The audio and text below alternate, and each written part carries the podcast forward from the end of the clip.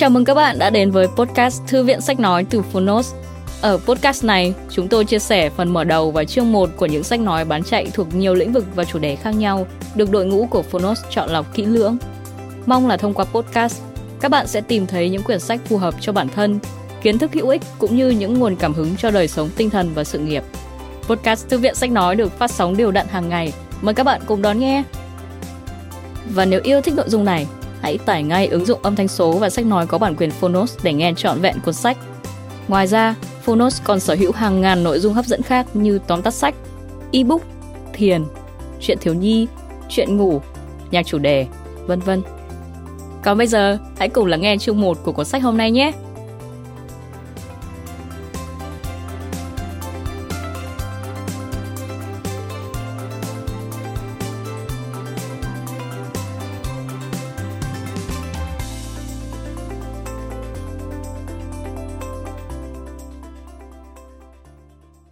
Bạn đang nghe từ Fonos.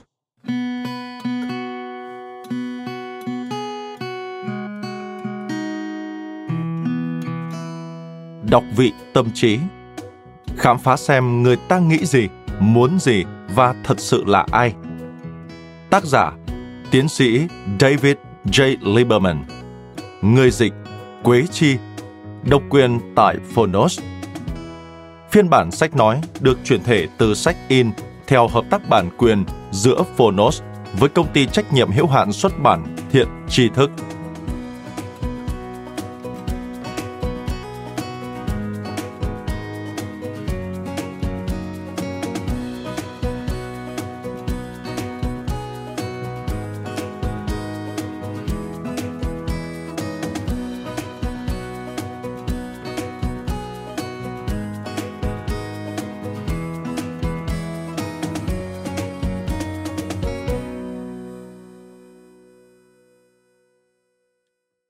Lời mở đầu. 30 năm qua, tôi vẫn cặm cụi tìm cách nhìn thấu bản chất con người qua tâm lý học để cải thiện chất lượng cuộc sống và mối quan hệ của chúng ta. Năm 1998, tôi có viết một cuốn sách đặt tên là Never Be Lied to Again, tạm dịch không thể bị dối lừa. Cuốn đó giới thiệu những kỹ thuật cụ thể nhằm giúp mọi người dò được những mánh khóe lừa đảo trong cuộc sống hàng ngày. Gần một thập kỷ sau, tôi viết cuốn You Can Read Anyone, tên tiếng Việt là Đọc Vị Bất Kỳ Ai.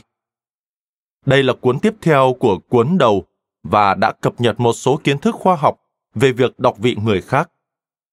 Giờ thì lại gần một thập kỷ nữa trôi qua, nhờ nỗ lực nghiên cứu tâm lý ngôn ngữ học, khoa học thần kinh, khoa học nhận thức và khoa học hành vi mà cuốn sách mới này đã đạt được một bước nhảy vượt bậc. Tôi sẽ giới thiệu với các bạn những phương pháp hiện đại nhất, tối tân nhất trong việc đọc vị người khác. Rồi sau đó bạn sẽ thấy mình gần như là có khả năng đi guốc trong bụng người ta vậy.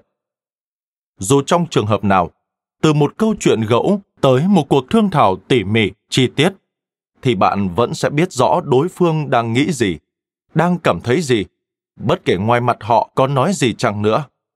Bạn sẽ hiểu điều gì đang nằm sâu trong tiềm thức của họ, ngay cả khi chính bản thân họ có thể phủ nhận và không chịu, hoặc không thể đối diện một cách có ý thức với chính suy nghĩ, cảm xúc, nỗi sợ của mình.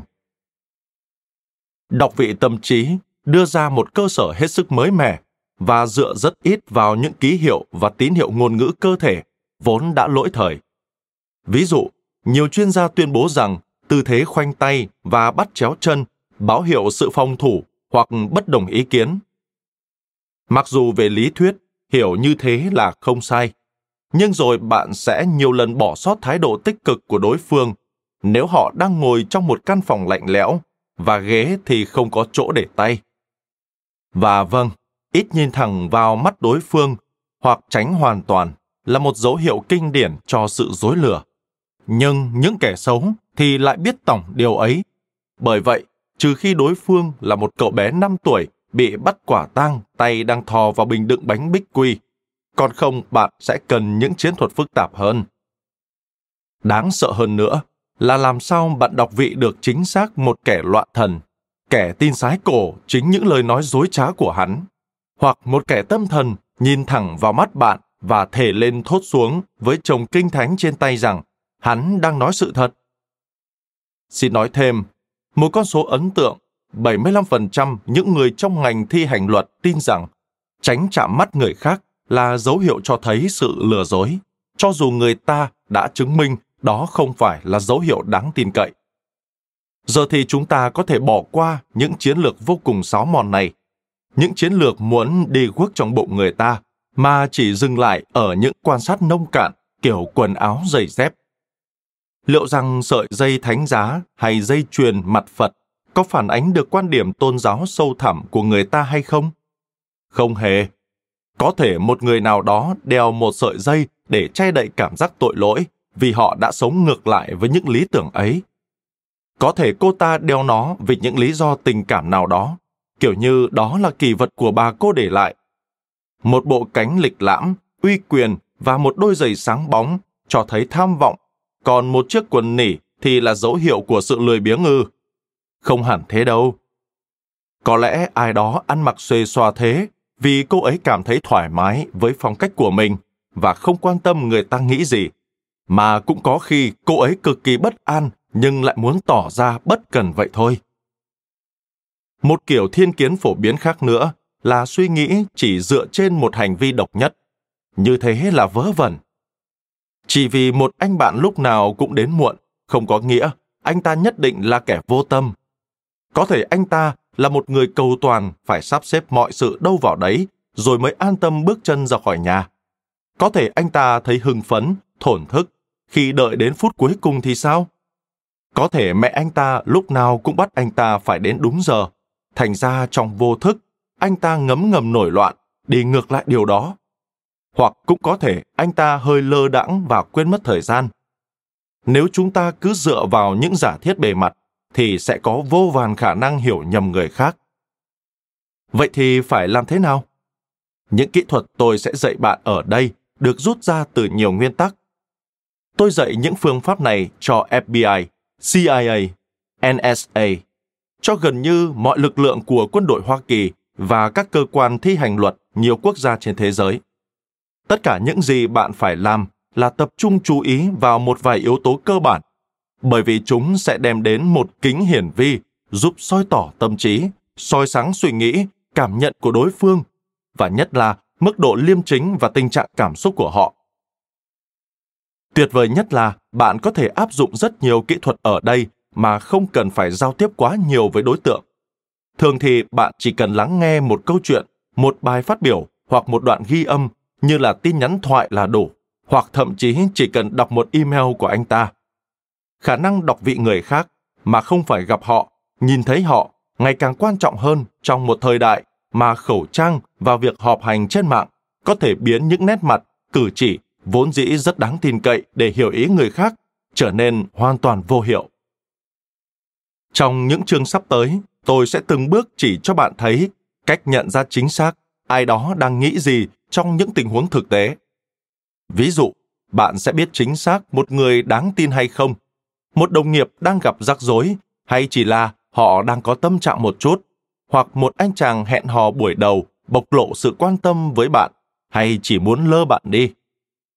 Và khi gặp những việc quan trọng hơn như những buổi thương thảo, buổi thẩm vấn, những câu hỏi liên quan đến bạo hành, lạm dụng, trộm cắp hoặc lừa đảo, bạn sẽ tiết kiệm thời gian, tiền bạc, công sức và những cơn đau đầu của mình nhờ nhận diện được ai là người mình cần tập trung chú ý và ai thì không. Có rất nhiều cơ quan thi hành luật sử dụng công trình của tôi.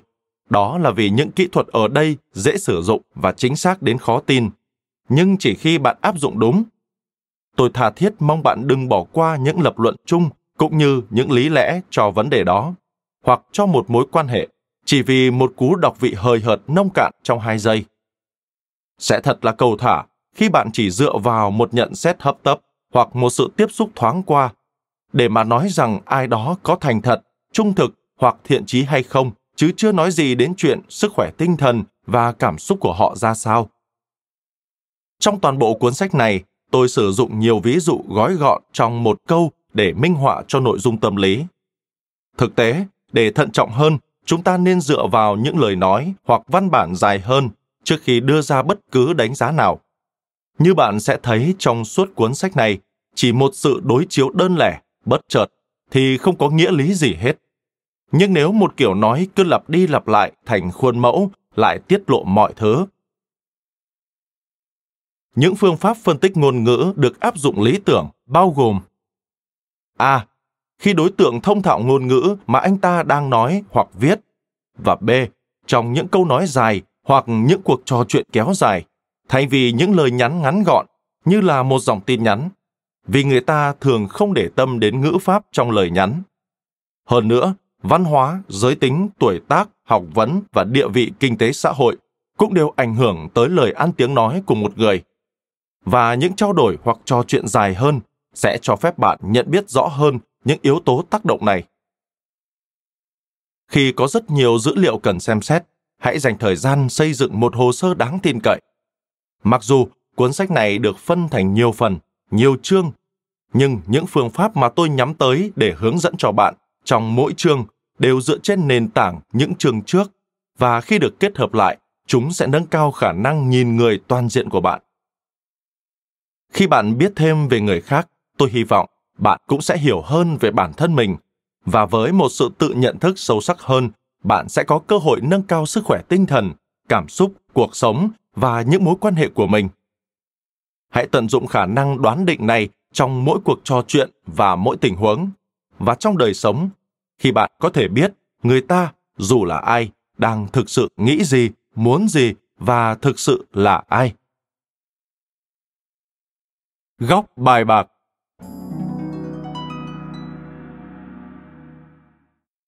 Chơi bài trên nhiều phương diện là một phòng thí nghiệm tâm lý hành vi con người, và có thể xem như là một ẩn dụ tuyệt vời mà trong đó người ta có thể áp dụng những chiến thuật đọc vị con người. Dù bạn không quen thuộc lắm với chuyện chơi bài, tôi vẫn nghĩ bạn sẽ thích những điều thú vị được rút ra và áp dụng ở đây khi chúng ta đọc hoặc nghe cuốn sách này. Phần 1. Tiềm thức tiết lộ.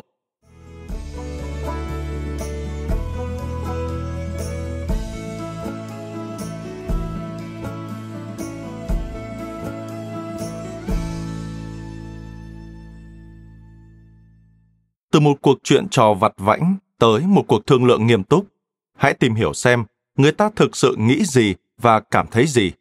Bạn sẽ thấy những gì nằm thật sâu dưới tiềm thức của họ, ngay cả khi bản thân họ có thể phủ nhận và không sẵn sàng hoặc không thể đối diện với chính những suy nghĩ, những cảm xúc, những nỗi sợ này của mình ở cấp độ ý thức. Hãy tìm hiểu xem người ta đang thực sự nghĩ gì về bạn và xem họ tin là họ có bao nhiêu sức mạnh và khả năng điều khiển trong mọi mối quan hệ, cả quan hệ công lẫn tư. Chương 1. Họ đang thực sự nghĩ gì?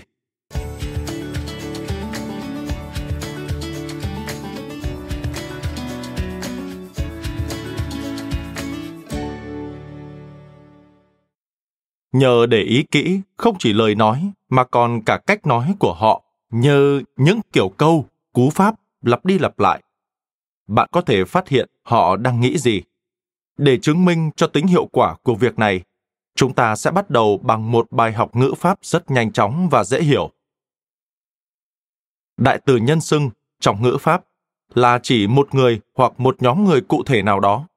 Nó có thể là chủ ngữ, là tân ngữ hoặc thể hiện đối tượng sở hữu.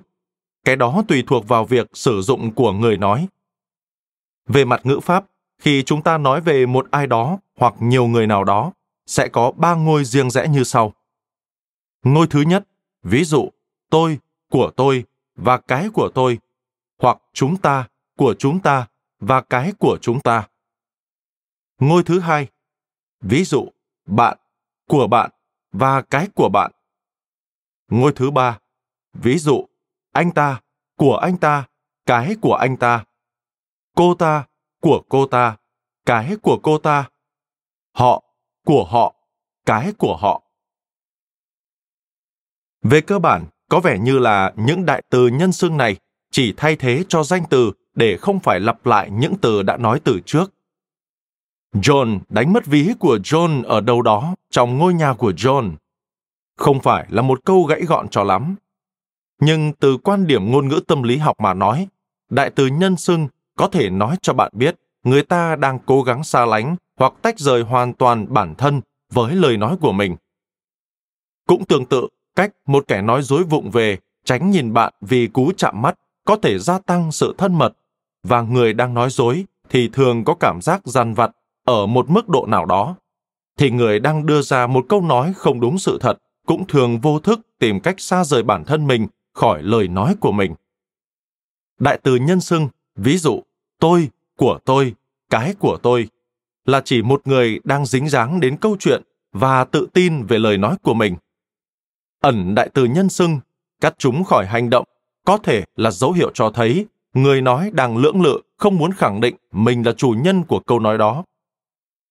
Hãy lấy một ví dụ hàng ngày về việc khen ngợi. Một người phụ nữ tin vào lời nói của mình thì sẽ hay sử dụng đại từ nhân xưng chỉ bản thân hơn. Ví dụ, tôi thực sự thích bài trình bày của anh, hoặc tôi thích ý kiến phát biểu của anh trong cuộc họp. Tuy nhiên, nếu một người chỉ khen xã giao thì họ có thể nói, trình bày hay đấy, hoặc trông như thể anh đã nghiên cứu rất kỹ nhỉ. Trong trường hợp thứ hai, cô ta đã loại bỏ hoàn toàn bản thân ra khỏi câu nói. Những người làm trong các cơ quan thi hành luật đã quá quen với hiện tượng này và nhận ra ngay khi nào người ta đang báo cáo láo một vụ trộm xe. Bởi vì họ thường nói đến cái xe đó bằng từ cái xe đó hoặc cái xe ấy, chứ không nói cái xe của tôi hay xe của chúng tôi.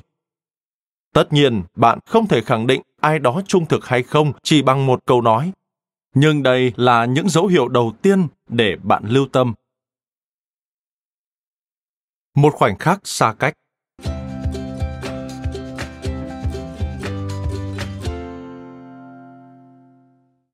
Thậm chí, ngay cả khi người ta sử dụng đại từ nhân xưng, nhưng chỉ cần chuyển từ thể chủ động sang thể bị động thôi là có thể cho thấy một sự thiếu thành thực rồi.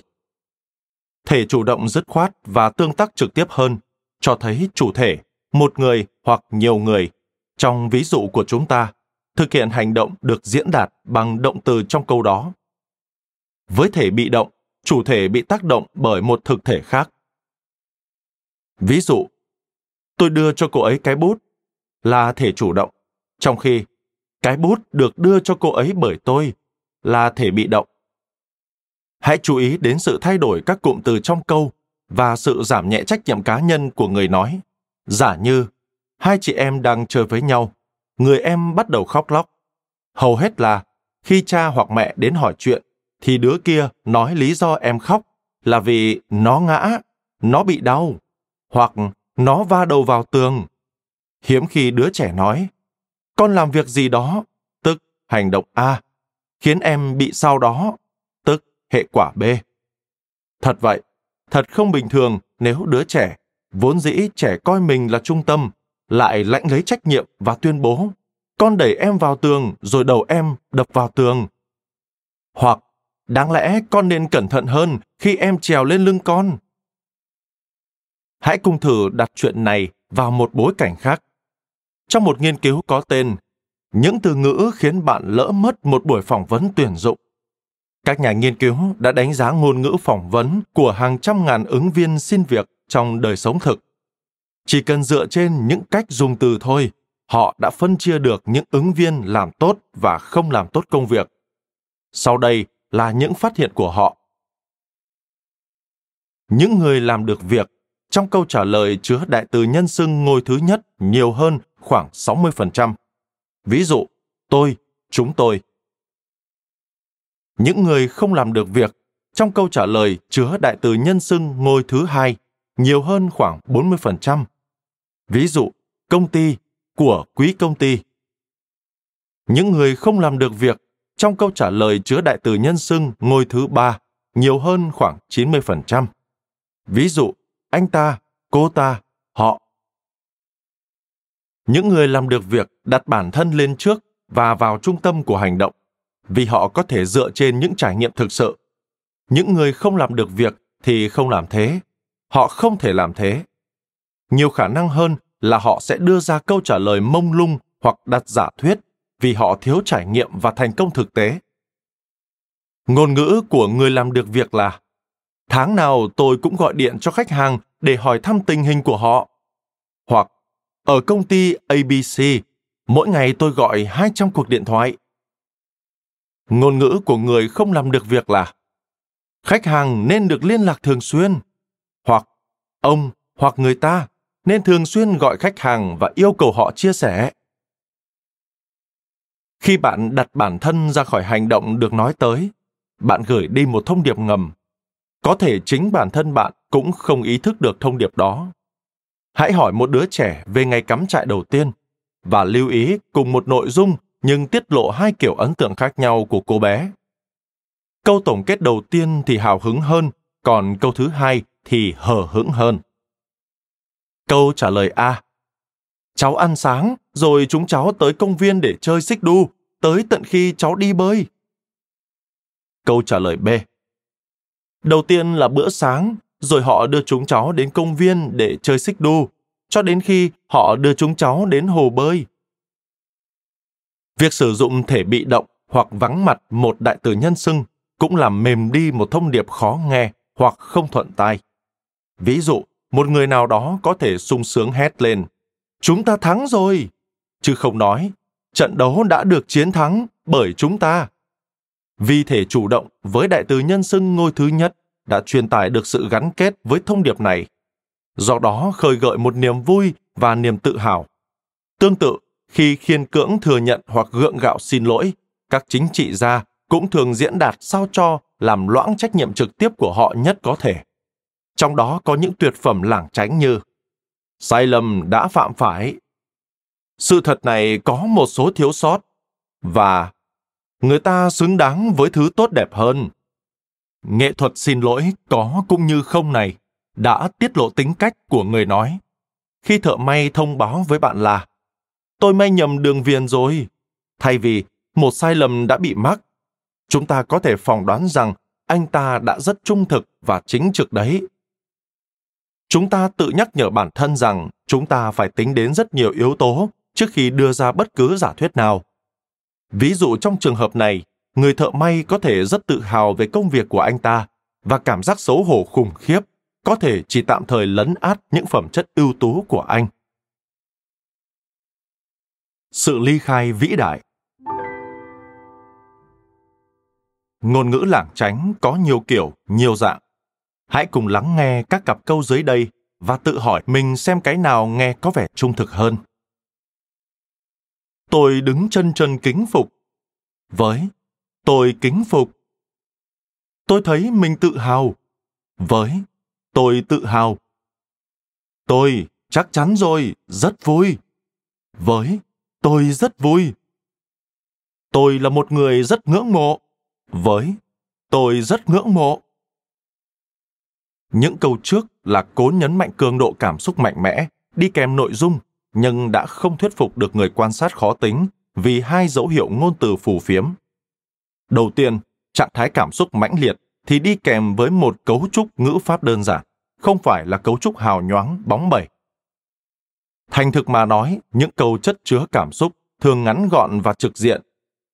Hãy thử nghĩ đến những câu như "cứu" hoặc "anh yêu em". Thứ hai, trong câu nói, người nói tách anh ta, tôi, với từ chỉ cảm xúc. Câu nào sau đây nghe đáng tin hơn?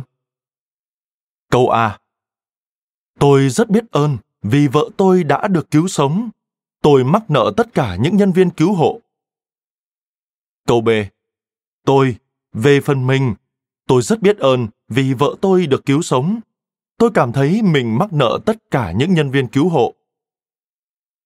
Câu A tạo âm hưởng chạm tới trái tim người nghe, trong khi câu B cảm giác như một bài PR vậy. Câu thứ hai không có vấn đề gì nếu người nói có thời gian để cân nhắc câu chữ và suy nghĩ. Tuy nhiên, trong một tình huống xúc động tự phát, thì ngôn ngữ của người nói phần nhiều giống câu A hơn. Trong những tình huống như thế, chúng ta nên cẩn trọng nghi ngờ những kiểu câu sáo mòn và các ẩn dụ. Người ta nói những câu này để tô vẽ bản thân, là người hết sức nhiệt tình, chân thành, đang cố gắng truyền tải một cách nghèo nàn, một cảm xúc vốn không có thực, dặn ra thứ cảm xúc kiểu này cần rất nhiều ý chí tinh thần. Bởi thế họ phải sử dụng những ngôn từ vay mượn.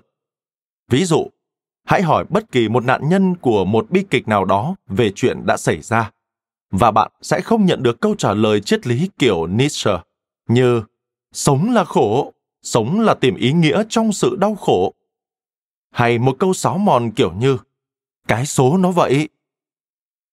Chắc chắn là với bước đi của thời gian và với một cái nhìn khác đi, chúng ta có thể thu nhận một quan điểm mang tính triết lý hơn, nhưng không ai lại đi truyền đạt một câu chuyện dạt dào cảm xúc bằng cách đọc lại dòng trích dẫn mới nhất trên Pinterest về vẻ đẹp của nỗi khổ đau cả.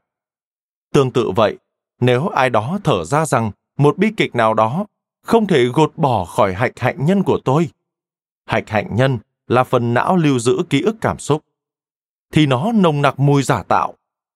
Ở đây, ngôn từ phải hợp phong cách văn bản, là mang tính cảm xúc chứ không phải học thuật. Nhiều nghiên cứu đã đi sâu hơn vào những lời kêu gọi tìm kiếm người thân mất tích trong đời thực. Hiển nhiên sự việc này rất quan trọng. Các nhà nghiên cứu đã nhận ra rằng những lời kêu gọi thành thực thì chất chứa nhiều từ ngữ thể hiện niềm hy vọng tìm thấy người thân còn sống, nhiều cảm xúc tích cực với người thân đó và tránh ngôn từ hàn học thô lỗ. Nói tóm lại, những lời kêu gọi này có nhiều từ ngữ chỉ cảm xúc chân xác, mộc mạc và mang tinh thần lạc quan hơn là những khẩu hiệu hoặc trích dẫn sáo rỗng trộn thêm tính tiêu cực. Nói giảm, nói tránh. Lụa giả thực chất là polyester, da giả thực chất là nhựa. Các nhà sản xuất gắn mác sản phẩm không phải để đánh lừa, mà để thay đổi cách nhìn. Suy cho cùng, có một số từ ngữ đánh động cảm xúc tiêu cực của người nghe. Nói giảm nói tránh có thể giúp làm mờ đi tác động cảm xúc ấy. Vì lý do này mà nhân viên bán hàng sẽ không bảo bạn ký hợp đồng đi chị, mà sẽ nhẹ nhàng hỏi bạn, xem qua cho em chút giấy tờ. Cho dù cả hai cụm từ đều chỉ cùng một hành động, nhưng hẳn chúng ta sẽ cảm thấy vướng víu tâm trí khi phải băn khoăn có nên thận trọng nhờ luật sư xem trước mỗi khi ký hợp đồng nào đó hay không. Nhưng ngó qua chút giấy tờ là một việc hết sức vặt vãnh, chẳng cần phải lo âu, đúng không nhỉ? Một người thẩm vấn lão luyện biết nên tránh những từ ngữ gay gắt, kiểu như tham ô, giết người, dối trá, thú nhận, và sẽ tránh xa những ngôn ngữ đặt anh ta vào thế đối đầu với đối tượng. Ví dụ người đó sẽ không nói, đừng có nói dối nữa, nói cho tôi biết sự thật đi. Họ sẽ nói, chúng ta hãy cùng nghe toàn bộ câu chuyện nhỉ? Hoặc, vì lợi ích của tất cả mọi người, chúng ta sẽ gạt bỏ những hiểu lầm này đi. Các chính trị gia là người thấu hiểu sức mạnh của ngôn từ trong việc gây ảnh hưởng tới thái độ và hành vi của người khác. Trong một diễn biến quân sự, chúng ta thường nghe thấy cụm thiệt hại đi kèm, thay vì được báo cho biết rằng dân thường đã vô tình bị giết hại. Và khi nghe đến chuyện viên đạn lạc, chúng ta sẽ thấy đỡ bức xúc hơn là biết đồng đội bắn vào nhau.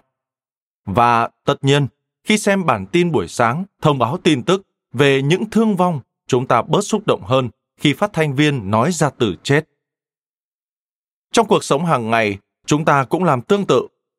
Chúng ta có thể gọi nhà xí là nhà vệ sinh, phòng tắm, toilet, chỗ rửa tay, vân vân. Thật vậy, chúng ta hay nói với công ty bảo hiểm của mình về một vụ va quệt thay vì từ tông xe. Và tất nhiên, để một nhân viên đi hoặc thông báo là anh ta bị cho nghỉ, thì thường được ưa dùng hơn là nói bị sa thải. Việc sử dụng cách nói giảm nói tránh cho chúng ta biết người nói muốn giảm bớt hoặc tránh sự trực diện và có thể là A. đang cố giảm nhẹ yêu cầu hoặc thành tựu của họ, B. sợ rằng thông điệp của họ sẽ không được đón nhận tốt lắm, C. không thoải mái lắm với chính chủ đề của câu chuyện, hoặc D. các lý do trên. Đây và kia. Vô thức cũng cố gắng kết nối bản thân với người nghe, với nội dung lời mình nói hoặc với đối tượng của câu chuyện bằng cách sử dụng những từ chỉ vị trí tương đối. Những trạng từ chỉ trỏ đây, kia, này, nọ và chỉ vị trí ở đây, ở kia cho thấy mối liên hệ về không gian giữa người nói với một người hoặc một đồ vật đang được nói tới. Những từ này cũng thể hiện được khoảng cách cảm xúc. Thường thì chúng ta dùng những từ chỉ vị trí tương đối để nói về ai đó hoặc cái gì đó mà chúng ta có tình cảm tích cực và muốn liên hệ với. Ví dụ, đây là một ý tưởng hay ho. Nhưng bạn nên nhớ, từ trái nghĩa với nó không kéo theo ẩn ý trái ngược đâu. Nếu đồng nghiệp của bạn nói, đó là một ý tưởng hay ho, thì cũng đừng nhất phải suy luận rằng anh ta đang giả đò khen bạn. Ngôn từ phản ánh sự gần gũi, gắn bó, sẽ ám chỉ cảm xúc của người nói, nhưng không nên suy diễn ngôn từ chỉ sự xa cách sẽ ám chỉ cảm xúc ngược lại.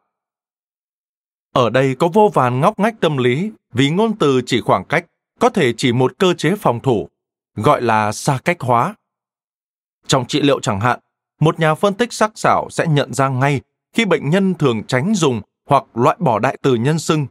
Có thể họ đang tránh sự thân mật, gần gũi, sự trung thực, trực diện hoặc trách nhiệm. Hãy chú ý khi người ta dùng một đại từ nhân xưng ngôi thứ hai như bạn hoặc ngôi thứ ba, người ta. Mặc dù trong một ngữ cảnh thông thường, những từ này thường chỉ chung mọi người. Bạn phải luôn nói làm ơn và cảm ơn. Nhưng việc dùng từ bạn, anh, ông, chị, vân vân hoặc người ta khi đáng ra phải nói là tôi, đánh tín hiệu cho thấy có một sự lấn cấn ở đây. Ví dụ, hãy hình dung một vị quản lý nói với nhân viên là phải sát sao tiến độ công việc hơn, chứ đừng đợi nước đến chân rồi mới nhảy.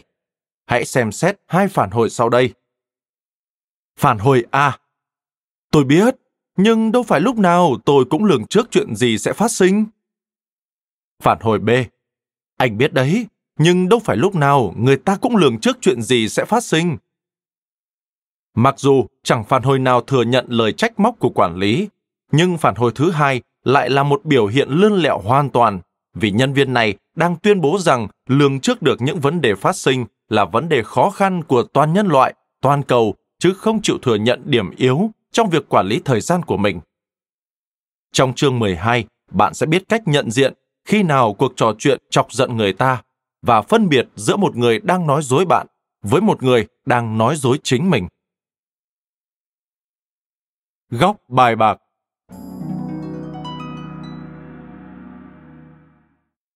Rất nhiều nghiên cứu thú vị đã phát hiện ra rằng người ta vô thức gắn kết mặt thuận của mình như thuận tay trái hoặc tay phải với những gì tích cực, lạc quan và liên tưởng mặt kia với những gì tiêu cực hơn. Có vẻ việc liên tưởng cái tốt với cái thuận sẽ diễn ra trong hầu hết các phương diện cuộc sống của chúng ta. Để xác định tay thuận, hãy để ý khi được trao cho đồ vật nào đó, người ta dùng tay nào để đỡ lấy. Muốn chính xác hơn thì đưa cho họ chính diện để đồ vật đó không gần tay nào hơn. Trong khi nghiên cứu, tôi nhận ra một người chơi bài đang có ý lừa gạt sẽ thường đặt thẻ bằng tay không thuận. Mặc dù đây không phải dấu hiệu đúng tuyệt đối, nhưng nó cũng đủ tin cậy để kết hợp với những dấu hiệu khác. Chương này chỉ giới thiệu cơ sở ngôn ngữ, phần lớn nói về vấn đề ngữ pháp. Bởi thế, tôi chỉ nhắc bạn một lần nữa là sẽ thật hồ đồ khi cho rằng chỉ cần một câu thôi là đã đủ chứng minh bất cứ điều gì.